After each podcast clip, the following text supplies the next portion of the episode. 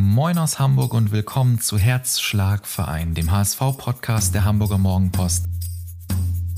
Ich bin Robin und bei mir treffen sich bekannte HSV-Fans aller Art, die Lust haben, über ihren Herzschlagverein zu sprechen, nämlich den Hamburger SV. Moin und herzlich willkommen endlich zurück aus der Winterpause. Hier ist die dritte Staffel von Herzschlagverein. Ich darf Sie auch in diesem Frühjahr wieder jeden Sonntag um 18 Uhr nerven, da kommen Sie jetzt nicht mehr raus. Denn ich habe natürlich die Winterpause dafür genutzt, um auch in dieser Staffel wieder zahlreiche attraktive Gäste für Sie zu finden. Aber um ehrlich zu sein, fühlt es sich gerade ziemlich seltsam an, dass wir hier sitzen, in Sicherheit und so etwas wie Fußball-Entertainment machen. Ich glaube, uns allen wird gerade bewusst, dass es sehr viel Wichtigeres gibt als Fußball, sehr viel Wichtigeres als unseren Herzschlagverein. Was in der Ukraine gerade passiert, gefährdet den Frieden hier bei uns in Europa. Und ich selbst habe Menschen in meinem Freundes- und Bekanntenkreis, die mit ihrer Familie in der Ukraine gerade täglich um ihr Leben bangen müssen. Liebe Hörerinnen und Hörer, niemand von uns kann und darf wegschauen, was in Europa gerade Schreckliches vor sich geht. Und das wollen wir auch nicht. Aber wir wollen zumindest für eine halbe Stunde für Ablenkung sorgen heute Abend. Lassen Sie uns eine halbe Stunde lang zusammen Spaß haben, eine halbe Stunde lang nur an den HSV denken und an das, was uns glücklich macht, nämlich unseren Herzschlagverein. Denn zum Auftakt haben wir heute einen ganz großartigen Gast zu uns eingeladen, der weit mehr ist als nur Fußball, denn nach seiner Karriere auf dem Rasen folgte direkt eine Karriere auf der Bühne. Und heute startet er mit mir zusammen in die dritte Staffel von Herzschlagverein. Ich freue mich sehr, dass du hier bist. Ganz herzlich willkommen, Jimmy Hartwig. Grüß dich, grüße dich auch. Danke für die Einladung und äh, dass ich der Erste nach der Winterpause bin, ist immer eine Riesennummer. Ja, absolut. Schön, dass du hier bist.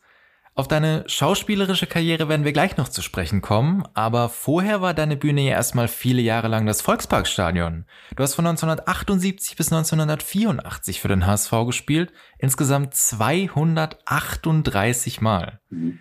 Wenn du diese ganze Zeit, diese sechs Jahre auf ein Wort reduzieren müsstest, was wäre das? Traumhaft schön. Traumhaft schön.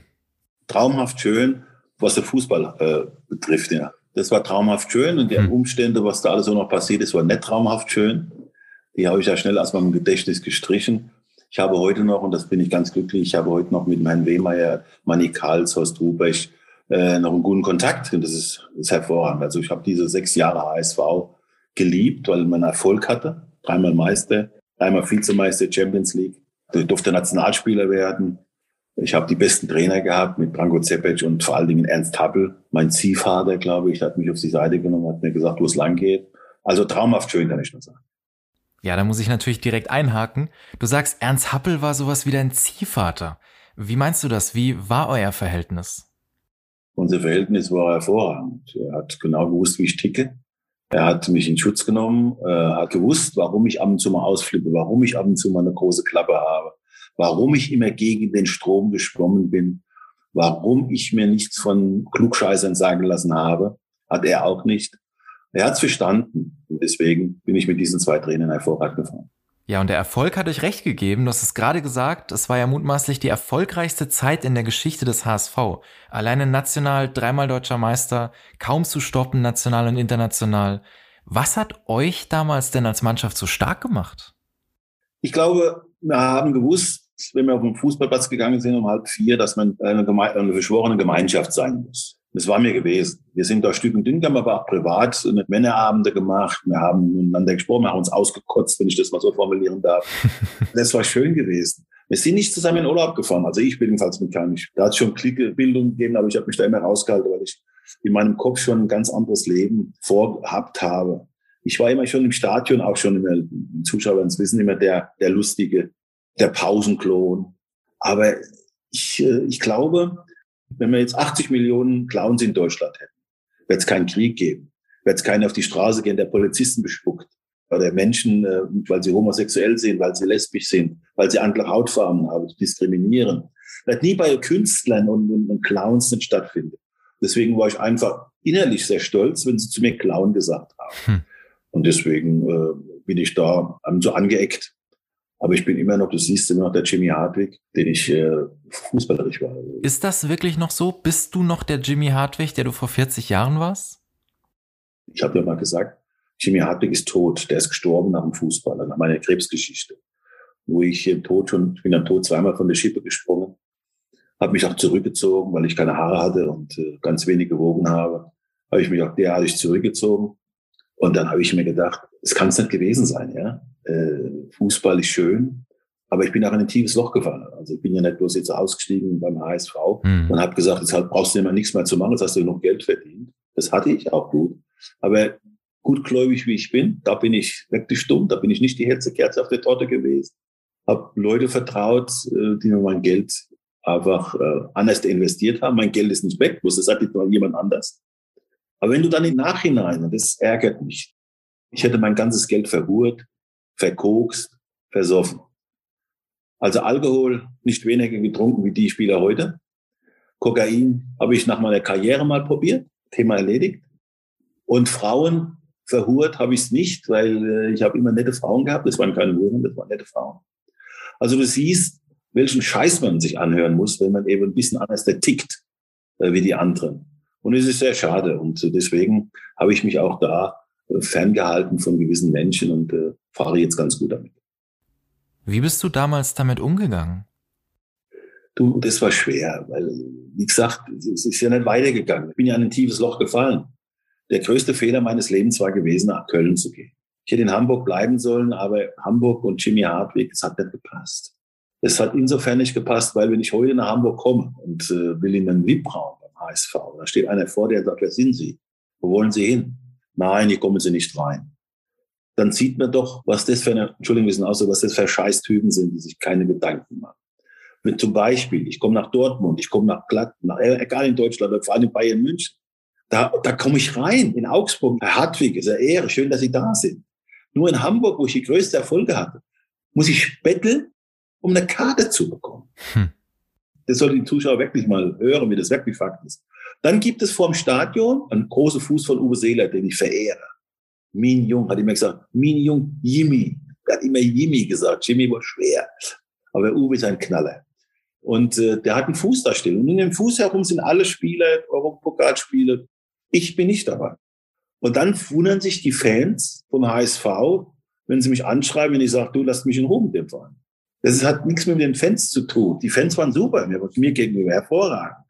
Aber einige Herren beim HSV, die brauche ich wie ein Loch im Kopf. Das ist der Wehmeier Arbeit noch da, der ist auch jetzt im Vorstand, ist wunderbar.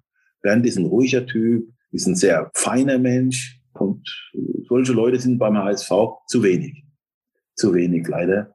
Aber dieses Jahr werden sie aufsteigen. Oh. Der Weg geht dieses Jahr in die Bundesliga und da bin ich so stolz drauf, dass sie dieses Jahr aufsteigen.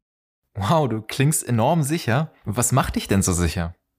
Ja, da bin ich mir total sicher. Ich habe gesehen, wie sie die Grütze gespielt haben. Und jetzt merke ich auf einmal, jetzt fangen sie von Anfang an zu fokussieren und machen und hat mir in Darmstadt gesehen. Die Darmstädter waren heiß wie Frittenfett. Die haben sie den Wind aus den Segeln und sind vorne schnell vorne draufgegangen, haben Konterattacken gespielt. Gegen Heidenheim zu Hause dieselbe Nummer, bloß halt ersten Halbzeit hat es nicht so gut ausgesehen. Aber da haben sie den Schalter umgelegt. Und nur so kann man in die Bundesliga aufsteigen. Und das werden sie auch schaffen. Weil lange jetzt für vier lange Jahre nicht mehr Bundesliga soll, die Spieler haben verdient, mal in großen Stadien zu spielen. ja, du selbst hast in vielen großen Stadien gespielt, in Deutschland und Europa. Du wärst, wenn du heute beim HSV spielen würdest, so ein klassischer Sechser, oder? Ich wäre ein klassischer Sechser. Vor allem, es gibt keinen Spieler in der Bundesliga zu meiner Zeit als Defensiv, der 15, 10, 8, 7 oder noch viel Tore geschossen. Das gibt es nicht. Bis heute nicht. Und das vergisst man immer. Der Jimmy Hartwig, der Clown, aber wie die entscheidende Sache nicht gemacht hat in Hamburg. Auch die entscheidende Sache im Europapokal zu gewinnen. Und das ist, das nagt an mir wirklich. Diese Anerkennung, diese Anerkennung, was meine Person betrifft in Hamburg.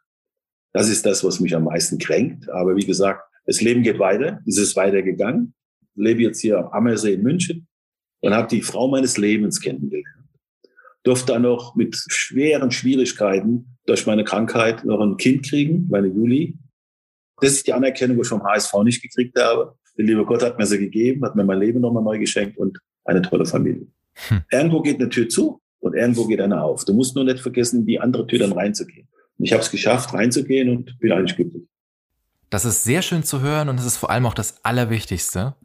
Und es gibt neben all dem noch so einiges mehr Wissenswertes über dich. Und ob das alles so stimmt, was man so hört, erfahren wir jetzt in unserem Herzschlagverein Klassiker. Hier ist unsere Rubrik Stimmt das? Natürlich gibt es sie auch in Staffel 3 weiterhin. Wir haben ganz viel gesucht und ganz viel gefunden. Und zwar wie immer drei Dinge über dich, von denen wir einfach mal wissen wollen. Stimmt das? Bin immer gespannt. Zum Beispiel, dass der Name Jimmy angeblich erst in einer Zeit beim VfL Osnabrück entstanden sein soll. Stimmt das? Nein, das stimmt nicht. Äh, das habe ich, glaube ich, in München habe ich den schon bekommen. Mhm. Und dann weiß natürlich das Kind, William heißt doch Jimmy und dann Jimmy hat sich da so entwickelt. Und bei Osnabrück haben die alle Williams zu mir gesagt. Also es ist gut, dass William gesagt hat, Jimmy hätte es nicht verdient gehabt. also Jimmy leitet sich dann irgendwie ab von William, oder wie? Ja, das weiß ich, ist ein Spitzname, ich weiß es gar nicht. Und du wirst lachen, meine Mutter hat später immer noch Jimmy zu mir gesagt. Ich sag, Mama, ich heiße doch William. Ach, die sagen alle zu dir, Jimmy. Jetzt sage ich, ach, zu dir, Jimmy. Aber ich sage, ja, wenn du meinst, dann sag Jimmy zu mir. Das ist interessant. Vor allen Dingen dieses Jimmy, du, ich bin jetzt verreist und da bin ich am Flughafen gekommen und habe mein Ticket hingelegt, wollte ein Ticket abholen, dann habe ich meinen Ausweis hingelegt und auf dem Ticket steht Jimmy und auf meinem Ausweis steht William. Oh, stop, stop, stop, stop. You're not Jimmy. He said, yes, I'm Jimmy. You look at my passport, please. Now, here's Jimmy and here's William. Ich sage, Mensch, mal habe ich eine Autogrammkarte, Autogramme hingehalten. Look here, Autogramm von mir, aber hier ist Jimmy. Du, das war ein Theater gewesen, schon ein paar Mal. Und jetzt, jetzt irgendeiner vom Ticket, äh, Jimmy schreibt, wäre ich Wahnsinn. Ja, William, schreib bitte William. Meine Tochter, die ärgert mich immer und sagt so, William, kommst du mal bitte? Einmalig. Sehr schön. Unser zweites Gerücht besagt, dass du, nachdem du vom HSV nach Köln gewechselt bist, angeblich mal vom Kölner Maskottchen, dem Geisburg Hennes, angepinkelt worden sein sollst. Stimmt das? Ja, das stimmt. Das ist fehlt nicht schon gesehen zwischen Jimmy Hartwig und Köln. Der Geisburg hat erstmal neben mir gesagt, gestumm gewinnt Büffel. Und dann hat dieser blöde Geisburg mir voll auf die Schuhe Ich wollte ja meine treten, ja. Denke ich, das kannst du mal, du kannst kein Tier treten. Und vor allen Dingen kein Geisburg. Und da bin ich ganze Spiel lang mit der Pisse von dem Geisburg durch die Gegend gelaufen. Oh, das hat, boah, ekelhaft. Aber es hat gestimmt, hat mich angepisst. Also war das beim Einlauf, beim Einlauf ja, ja. des Spiels? Entweder hat er mich gemocht oder er hat mit Nichtachtung, hat er mich hochgeguckt. Oder er hat mich angepisst. Ist in Ordnung. Passt.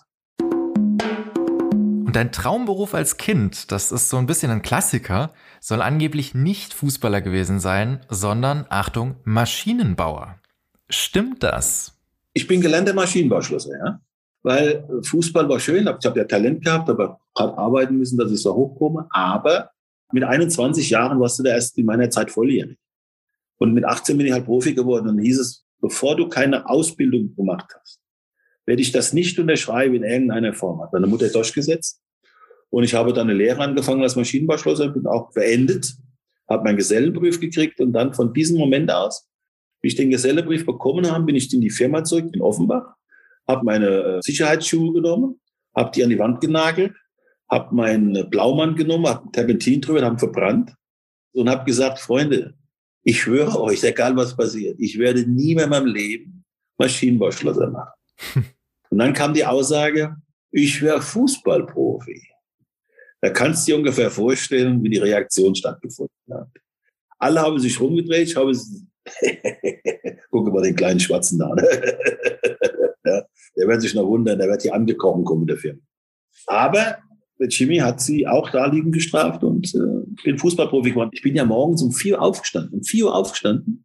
Essenmäßig ganz wenig, weil ich hatte kein Geld für Essen. Also habe ich mir morgens beim Metzger so einen Käse, Milch und ein Brötchen geholt. Das war mein Essen gewesen. Hm. Und nach dem Arbeiten nicht direkt nach Hause, mhm. offenbar Kickers ins Training, fünf Uhr los, bin da angekommen, habe trainiert bis acht, aber richtig Gas gegeben. Wenn die anderen reingegangen sind, bin ich nochmal ins Kopfballpendel, nach Hause gefahren und morgens um vier Uhr ging es wieder klingelingeling. Hm, eine krasse Zeit. Aber immer ein Ziel vor Augen. Die jungen Leute, die jetzt vielleicht zuhören, man muss im Leben immer Ziele haben. Und die darf man nie aus den Augen verlieren. Nie aus den Augen verlieren.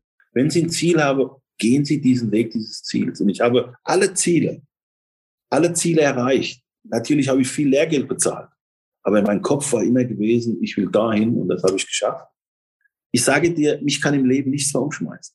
Ich habe die größten Schweine kennengelernt, die Schulterklopfer, die Dreckschweine, die mir mein Geld weggenommen haben. Ich habe einen Arzt kennengelernt, der aus dem Zimmer geht und sagt, du hast noch zwei Jahre zu leben. Hm. Ja, das war ein Highlight. Ja, das war hardcore. Da lag ich im Krankenhaus mit meiner Krebsgeschichte, wo der Arzt reinkommt und sagt, Sie haben noch zwei Jahre zu leben, Herr Hartwig. Machen Sie das Beste draus. Dann ist der rausgegangen einfach. Hm. Das sind Sachen, die haben mich geprägt und deswegen bin ich auch nicht mehr der Jimmy, den die meisten kennen. Ich bin der Jimmy, der fast gar nicht mehr weggeht, nur noch mit Familie. Ich gehe gern wandern in die Berge. Meine Tochter hat jetzt ein Pferd bekommen. Da muss ich mich auch ein bisschen drum kümmern. Stall. Es macht viel Spaß. das sind so Kleinigkeiten, wo ich sehr dankbar bin, dass ich das alles noch erleben darf. Ja, du hast ja auch schon sehr viel erlebt in deinem Leben, auch nach dem Fußball noch. Jetzt wird ja vielen Fußballern oft nachgesagt, sie seien gute Schauspieler, aber du bist es ja wirklich. Du hast nach deinem Karriereende dann tatsächlich eine Karriere am Theater gestartet, aber angefangen hat das ja alles eigentlich beim kultigen Sportsender der 2000er Jahre, nämlich beim altehrwürdigen DSF. Ja, das erste Mal, du machst einen riesen Sprung, das ist lieb von dir, ganz lieb von dir dass du einiges ausblendest, was nicht so positiv ist. Aber jetzt muss man sagen, ich war erst mal weg vom Fenster. Mhm. Ich war erst mal total weg vom Fenster. Kein Mensch hat mich Jimmy Hartwig interessiert. Ich wusste nicht, wo ich essen sollte. Ich habe nichts zu essen gehabt. Ich konnte meine Miete nicht bezahlen. Es war ganz schlimm gewesen und habe immer nachts äh, überlegt, ob ich mir das Leben nehme. Ich habe mir ja zweimal versucht, das Leben zu nehmen. Gott sei Dank hat es nicht geklappt. Und dann, durch Zufall, lerne ich jemanden kennen, der Programmchef beim deutschen Sportfernsehen war. Und da hat sie mir gesagt, warte, auf, ich gebe dir eine Chance. Kommst zum DSF, machst eine Ausbildung. Ich so, Alter, ich habe mit Computer so viel zu tun wie ein Elefant mit Ballett tanzen. Nichts. Aber dann hat er mich da genommen und hat mich da hingesetzt und habe da mit den Kollegen gut klargekommen. Und dann habe ich so, ein schönes Tages kam der Chef dann zu mir und hat gesagt, du, heute bist du allein verantwortlich für ein Live-Spiel in Karlsruhe. Ich sage, Entschuldigung, ich kann nichts. Ich kann nichts. Ich bin total hohl. Ich, ich bin erst ein Jahr hier. Dann hat er gesagt, ist mir jetzt scheißegal, ist keiner da. Du musst jetzt damit nach Karlsruhe. Bin ich nach Karlsruhe gefahren. Das erste, was ich gemacht habe, ist, ich bin in den Ü-Wagen, habe mir den Chef geholt und habe gesagt, ich muss dir was gestehen. Ich habe von nichts eine Ahnung. Du musst mir jetzt hier meinen Arsch retten. Dann hat es, die Sendung ist gelaufen. Ist super gelaufen, weil er das gemacht hat. Von mir kam ja nichts. Und dann kam er nach der Sendung zu mir, hat mich auf die Seite genommen und hat gesagt, weißt du, wieso ich dir geholfen habe? Weil du ehrlich warst. Du bist hier reingekommen und hast gesagt, du hast keine Ahnung. Das wünsche ich mir mal von anderen Kollegen, die wirklich keine Ahnung haben. du hast trotzdem, du hast Eier in der Hose. Und so bin ich beim DSF gelandet und habe da Aufnahmeleitung ein bisschen gemacht, eine eigene Fernsehsendung bekommen. Ich durfte als Reporter rausgehen, weil bei Spielen und durfte Interviews machen mit Promis am Spielfeldrand, am Hallenfußball. Und du siehst, da wusste ich schon, die Nummer vor der Kamera, das ist dein Ding halt. Hm. Und dann war für dich auch klar, dass du irgendwie auf die Bühne gehörst? Ja, und dann äh, hat sich das so ergeben, da musste ich nach Berlin.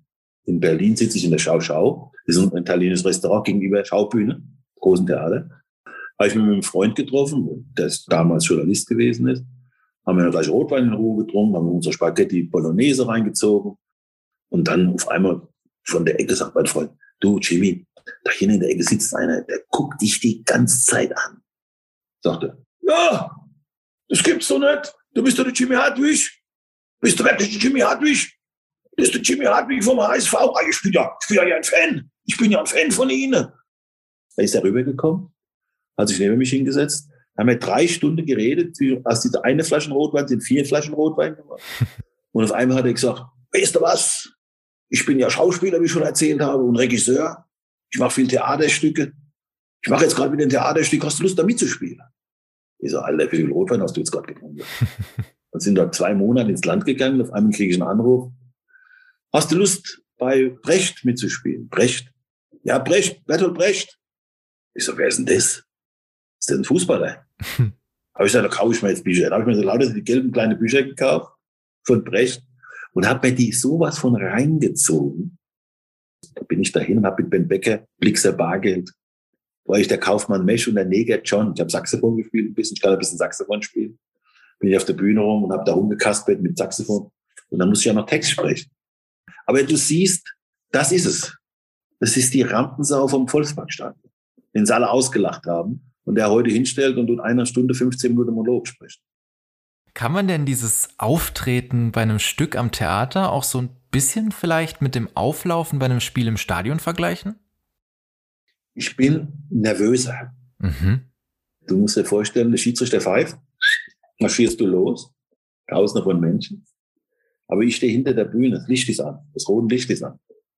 Weil das Licht ausgeht, gibt es kein Zurück mehr. Dann musst du marschieren. Und bis ich da manchmal auf der Bühne bin, dann fällt der Text weg. Der ist weg. Der ist weg.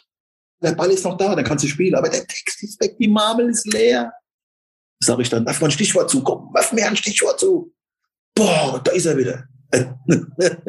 Kann jetzt im Gegenspiel im Fußball nicht sagen, du, spiel mal meinen Ball zurück. Ich weiß nicht, wie es weitergeht. und an der Bühne, da hilft man sich gegenseitig wunderbar. Ich liebe Künstler, deswegen liege ich auch Rudi Kakus. Rudi Kakus malt. Ist das nicht genial? Der malt Bilder, die werden gut verkauft. Ist auch als Suppenkasper beschrieben worden.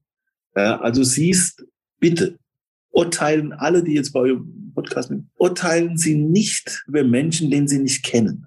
Versuchen Sie ihn kennenzulernen. Was macht er? Warum ist er so? Wieso macht er sowas? Ich habe es geschafft, dass mir Leute jetzt zuhören. Auf der Bühne ist es absolut geil. Ich kann nur, wenn die Leute, die in der Nähe wohnen, die das jetzt hören bei dir, es geht los, können hier mal ins Programmheft reingehen von der Luisenburg im Wundsiedel. Da wird die Mai-Premiere sein. Wir fangen jetzt im April an zu proben. Werde mich freuen, wenn Leute auf mich zukommen und sagen, moin, moin, Jimmy, wie geht das? Und sagen, mir geht das man gut, man. Seid immer da, ne? Wir können Platz nehmen. Kann ich verstehen, was du meinst, ne? Ja, liebe Hörerinnen und Hörer, Sie haben es gehört. Wenn Sie im Mai noch nichts vorhaben, schauen Sie doch mal vorbei. Und zum Gesamtpaket der Rampensau gehört bei dir natürlich auch das, was HSV-Fans noch aus deiner Zeit hier in Hamburg kennen, nämlich Mama Calypso. Läuft der Song bei dir morgens eigentlich immer noch beim Frühstück oder ist es inzwischen eher so, oh Gott, nein, ich will es nicht mehr hören? Oh Gott, nein, ich will es nicht mehr hören. Wenn du mich ärgern willst und Freunde ärgern mich manchmal, dann komme ich rein und spiele die Mama Calypso. Wohl sie wissen, dass ich jetzt, das weißt du, es ist jetzt nicht bekannt, aber viele wissen es, ich habe ja ein Musical mitgespielt in Augsburg. In Musical durfte ich den DFB-Präsident spielen. Oha. Geil. Den haben wir schön auf die Rolle genommen. Und während Singen ist der Kapellmeister zu mir gekommen und gesagt, Mensch, Hartwig, du musst Unterricht nehmen. Du musst Gesangsunterricht nehmen. Das ist alles vorhanden, nur du, du musst die Stimme, du, du musst die Stimme halten können. Also, seit zwei Jahren mache ich Gesangsunterricht mit einem Opernsänger aus der Staatsoper München. Und meine Stimme ist insofern schon hervorragend geworden, wirklich hervorragend geworden, wo ich jetzt auch die Lieder Mackie Messer singen kann, so Geschichten. Das wäre das nächste sein, was ich gern machen würde. Ich würde gern Geschichten erzählen und singen. Also wenn irgendwo in Hamburg ein Theater ist, das mich mit meinem Pianospieler gern hätte, das wird ein hervorragendes Abendprogramm werden. Also ich merke, das ist total deine Welt und wir werden dich da auch noch weiterhin sehen und hören. Das ist mein Leben. Robin, mir macht es jetzt Spaß, mit dir zu reden. Was ich meine? Mir macht es Spaß, mit Menschen zu kommunizieren, zu reden. Ich will Menschen am Tisch sitzen, die mir geistig überlegen sind, wo ich was lerne, wo ich, wow, wow, wow, oh, Mensch, stimmt das wirklich? Ich will lernen. Also du siehst, das ist so meine Schiene. Dieses, dieses Kulturprogramm. Ja, also ich halte fest, deine Stimme werden wir in Zukunft auf jeden Fall noch hören. Und das gilt auch für die Stimme, die bei Ihnen zu Hause in der zweiten Staffel reihenweise Herzen zum Schmelzen gebracht hat. Und deshalb ist es natürlich völlig selbstverständlich, dass unser jüngster HSV-Fan auch weiterhin jede Woche ihre ganz persönliche Frage an unseren Gast stellen darf. Ich freue mich, dass sie wieder mit dabei ist und das ist Amrei mit ihrer Stimme und ihrer Frage an dich, lieber Jimmy. Lieber Herr Hartwig, schauen Sie immer noch viele HSV-Spiele an? Liebe Amrei, toll, dass du mir diese Frage stellst. ich kann nur sagen, ich würde gern mehr schauen im Volksparkstadion, aber im Fernsehen. Jedes Spiel vom HSV schaue ich mir natürlich an. Einmal Raute, immer Raute. Ja, das ist halt mal so im Leben. So sieht's aus. Und wir haben von dir ja heute Abend noch schon gehört, du bist dir ganz sicher, dass die Raute ab Sommer wieder zur Bundesliga gehören wird. Jawohl, das passiert. Die werden in die Bundesliga aufsteigen. Alles andere wäre jetzt, nein, glaube ich, nicht Steinhauf. Das, ist, das Ding ist durch. Was gefällt dir denn so am HSV der Saison 2021, 2022? Na, sie haben es langsam kapiert, dass sie nicht mehr der große HSV sind, dass sie nicht mehr alle Angst haben vor ihnen, wie bei uns früher, wenn sie ins Volkswagenstadion gegangen sind, haben sie alle in die Hose gemacht. Das ist nicht mehr so. Spielerisch in der zweiten Liga geht nicht. Du musst kämpfen, marschieren, 90 Minuten abliefern. Und St. Pauli macht es zeitweise vorgemacht. Sie haben den draufgegangen, aber die Räume zugemacht, sind schnell draufgegangen.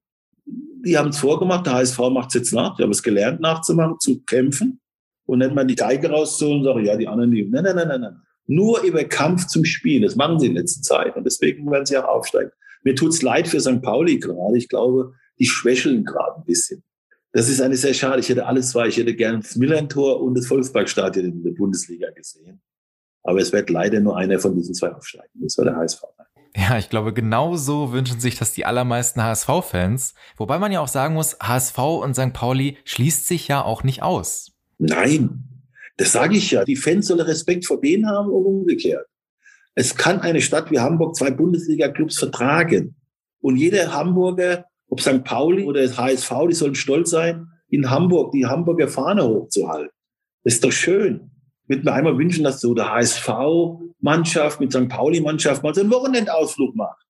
Mit Familie, ja. Weißt du, was ich meine? Man den Fans zu zeigen, es geht auch so, ohne Beschimpfung dann sind wir alle auf dem richtigen Weg. Da muss ja niemand heiraten von den zwei, aber mal ein schönes Wochenende an der Ostsee oben oder in der Nordsee ist doch herrlich. Das wäre der richtige Weg, um zu sagen, Mensch, sind alles nur Menschen. An die Nordsee, an die Ostsee oder vielleicht ja zu dir an den schönen Ammersee. Ich, Leute, ich mach die Hotels klar. Ich mache auch den Abend im Biergarten mit allem zu. Wenn ihr das wollt, kommt mit zwei Mannschaften. Ich organisiere alles. Macht euch keine Gedanken. Ich krieg das schon hin. Ja, eine wundervolle Einladung an alle Spieler des HSV und des FC St. Pauli, sofern sie uns hier zuhören. Wenn begeistert sein hier, wie schön das bei uns hier ist. Genießt du denn am Ammersee deinen Halbruhestand? Ich meine, ja, Halbruhestand. Du hast ja nebenbei noch viele Projekte am Laufen, aber bist ja zumindest so halb im Ruhestand. Ja, wir haben ja noch, meine Frau ist ja die Schwerarbeiterin, habe ja eine Firma und haben jetzt einen der besten Golfplätze übernommen hier am Ammersee. Das ist Hohenpeel, war ein fantastisch schön Golfspiel. Und solange ich zu Hause bin, kümmere ich mich natürlich um unsere Tochter und da mach's Mittagessen und Abendessen und kümmere mich um alles. Also langweilig wird mir es nicht, im Gegenteil. Ich muss jetzt schon gucken, dass ich dieses Jahr wenigstens mindestens zwei, drei Mal auf den Golfplatz komme weil wenn ich da oben bin in Wundziel, da nicht mit zum Golfspielen komme, weil ich dann auf der Bühne stehe und versuche, den Kaiser von Österreich zu machen. Und du hast uns vorhin mal erzählt, einmal warst du auf der Bühne sogar als DFB-Präsident. Jetzt hattest du dich aber auch gerade in echt, in der Realität als DFB-Präsident beworben. Ja. Weißt du, was das Schöne ist, lieber Robin? Wie ich das bekannt gegeben habe, habe ich ja mit einem Shitstorm gerechnet. Nein, wir haben ja hier hunderte, tausende von E-Mails gekriegt und die stehen hinter dir. Du musst Präsident werden, du musst Präsident werden. Die wollen so einen Typ wie dich haben. Da sage ich, ja, würde ich gern tun. Und äh, zwei Tage später bekomme ich einen Anruf vom DFB. Zu der Zeit habe ich gedreht beim DFB mit VW zusammen. Jimmy unterwegs. Super. Also Vereine besuchen, Ehrenamtler. Ja, und dann sind der DFB gekommen, hat gemeint, wenn ich nicht aufhöre, Vordergrund zu stellen, also dass ich Präsident werden will, würde sie mir den Jimmy unterwegs wegnehmen. Also so die Erpressung saß. Das ist der Weg, wo ich gesagt habe, ich mache es nicht, ich bleibe bei meinen Leisten, ich mache nur noch Integration und ich bin jetzt aber Fairplay zuständig, Integration. Aber DFB hat mir da schon wieder gezeigt, äh, dass sie mich an die Wand nageln wollen. Und das ist sehr schade, weil ich acht Jahre lang, also die ganzen, jeder Landesverband, wo ich gewesen bin, die waren alle zufrieden mit mir, dass ich da gewesen bin, weil ich mit den Kindern, ich war in Schulen, äh, da ist jemand, der eine Geschichte erzählen kann, der selber im Dreck groß geworden ist, der selber weiß, wenn man ein bisschen anders der aussieht, wie es ist. Die Leute waren alle begeistert. Und habe ich aufgehört und haben mir es trotzdem Tourismus weggenommen. Hm.